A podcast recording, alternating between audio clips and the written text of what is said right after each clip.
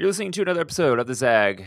Eric Soap here, continuing our social distancing mini pod series. Excited to be joined by a 2012 fellow from Atlanta. Tray is here. We'll catch up with him, see what life is like on that side of the coast, and also hear his thoughts on all the things going on in the world.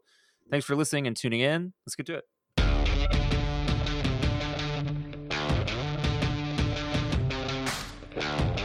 Tray, I'm always curious when I meet folks who did the fellowship a little bit earlier in the decade, if you will. How'd you hear about NLC in the first place?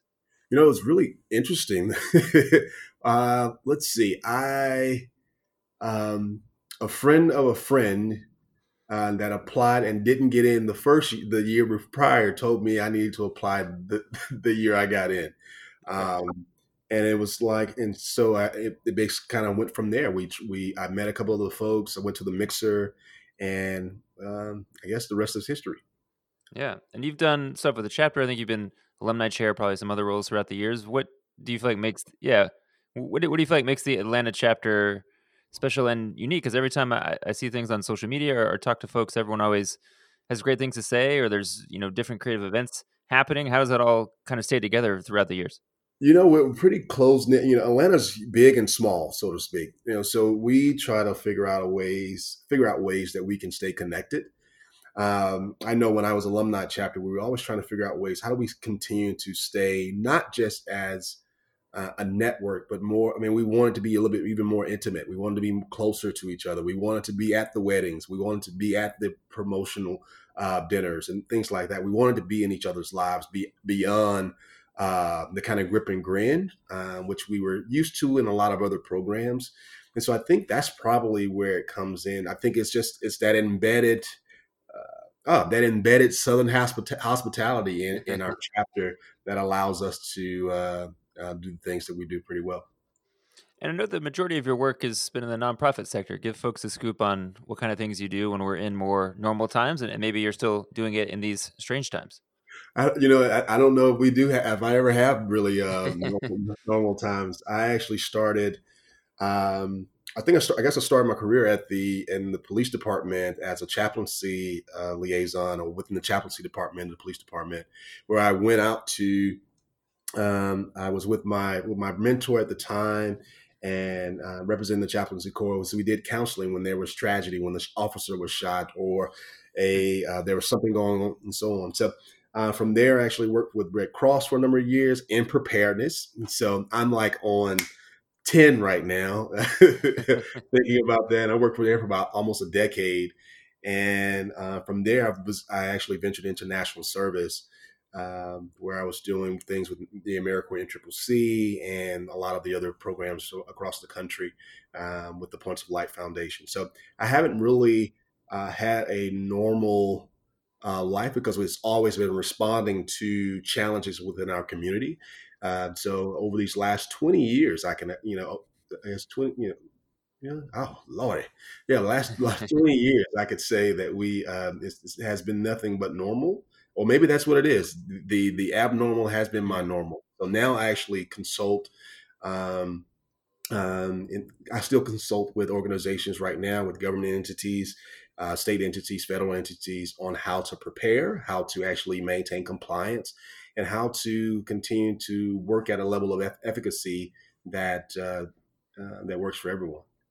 So, given that you've seen so much, where does what we're going through now rank? How would you advise, consult someone to weather the the short term pain we're feeling, and and what kind of things would you advise about the medium and the long term? Um, so I think, as I remember, so this is basically, I know we don't really talk about it. I mean, this is basically SARS two uh, for us. I don't think it's going. I, I really hope that it's not going to be as bad as the bird flu and H one N one. Um, I was I was at the Red Cross around that same time, but I remember that. So now I think it's hitting home for us now because one of the, our of the actions that we're taking.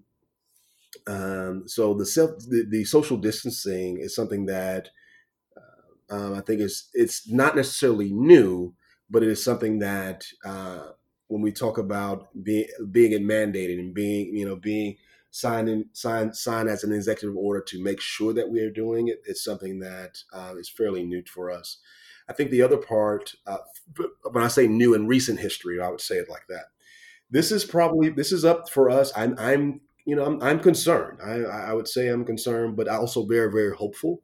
I think we're right on the I think we're on the right track to actually you know you know slow down the spread or as we say flatten the curve right now and that's what we need to do and so we're practicing social distancing we're doing a lot of things i can can you imagine having to do this type of practice without the internet without the communication devices that we have um, um, and being as connected as we were you know ahead of time i think it would be even much of a much more of a struggle um, and challenge for us I think what we're doing now, I you know, so I, I, started talking to my clients and talk to friends and family about you know a lot a lot of us folks, a lot of folks are actually working from home now. So I sent out a little bit of work work from home wisdom. Uh, one of the things I like to do is make sure that I'm always getting dressed um, every morning, even if I am working from home that day. Get up, get dressed, go through your morning routine, still eat breakfast. Uh, if you're working, if you're a person that works out, if you're a person that um, gets up at at the crack of dawn at 5 a.m. like like I do, please try to maintain those things. Uh, but also, I know sometimes when people work from home, they start to feel guilty and they work a lot longer hours. And so, and sometimes that's not necessary. And so, set those hours, those office hours, and keep them. Then I have a, a whole list, and I started to really send out everything from eating, make sure that you eat lunch, silence the phone, get outside when you can. Um, I also think it's a good opportunity for a lot of folks now to uh, you're not in the car. So if you're not in the car to go to if you if you don't have to go to work and you have to like here in Atlanta, we're going to spend about an hour at least in traffic, both you know, and then you, one way. So we can use that as some time for our own enrichment, our own growth, our own growth. And so look, take a class. Take you know, there's so many MOOCs that are available for you uh, to take an online class or read a book that you haven't um, um, that you've been that you've said that you're going to read and it's been on your nightstand for the whole year. So there's just a couple things I think we can do and and help us one establish some normalcy that usually helps us get through things a lot easier when we can figure out what's what can we control and control those things even though when there's so much ambiguity so much uh, unknown uh, so many unknowns. Uh, we can do what we can to control what we can what we can control. Yeah, all good advice. When we come back, we'll talk a little bit more about what life might be like for nonprofits once this crisis slows down a little bit. Thanks for listening to this episode of the Zag. We'll be right back.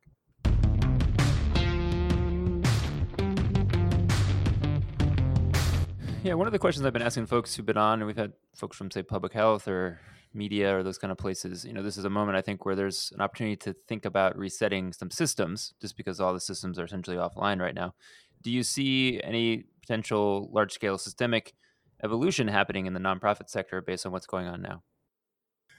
Yeah, I mean, so I just I was just on a call with a group of alumni from a, one of my other leadership pro- programs, and they were saying they're being figure out ways they can be even leaner and I was like, whoa, I mean, in many cases, we're already running pretty lean.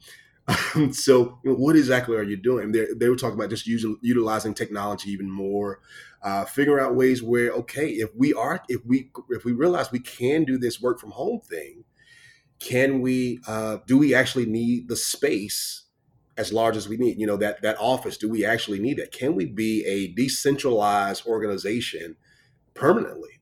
Um, these are things that we're hearing from CEOs and executive directors actually as of right now. I think from the you know our uh, from a revenue standpoint, as as the economy flows, you know we, we we deal with the, we deal with the ebbs and flows of it as well. So as it slows down, we definitely will see people slowing. You know, we we may see people slowing um, when it comes down to contributions. Um, and that can be that can be that can be tough because we have to keep in mind that we are also on the front lines and sometimes the um, the safety we're definitely the safety net for you know for furthering any any uh, the any additional challenges that we're having so you know we're dealing you know we're already dealing with challenges when it comes down to homelessness and, and hunger and um, education around, around education um, working with our veterans and military family members wherever it may be and so, as we lose funding, uh, that means we may not have the same amount of capacity because we don't have the staff.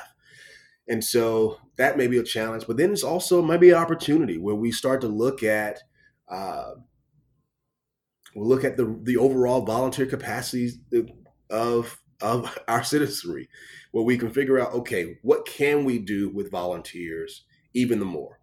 Um, and I think that's where we probably need to focus on right now. What, how do we create this ethic, you know, this this this ethic of service, and and make sure that it's embedded. So what we're doing right now, and here's the other thing, I'm seeing uh, in our conversations, and people are do, doing get, uh, virtual gathering. People are still volunteering.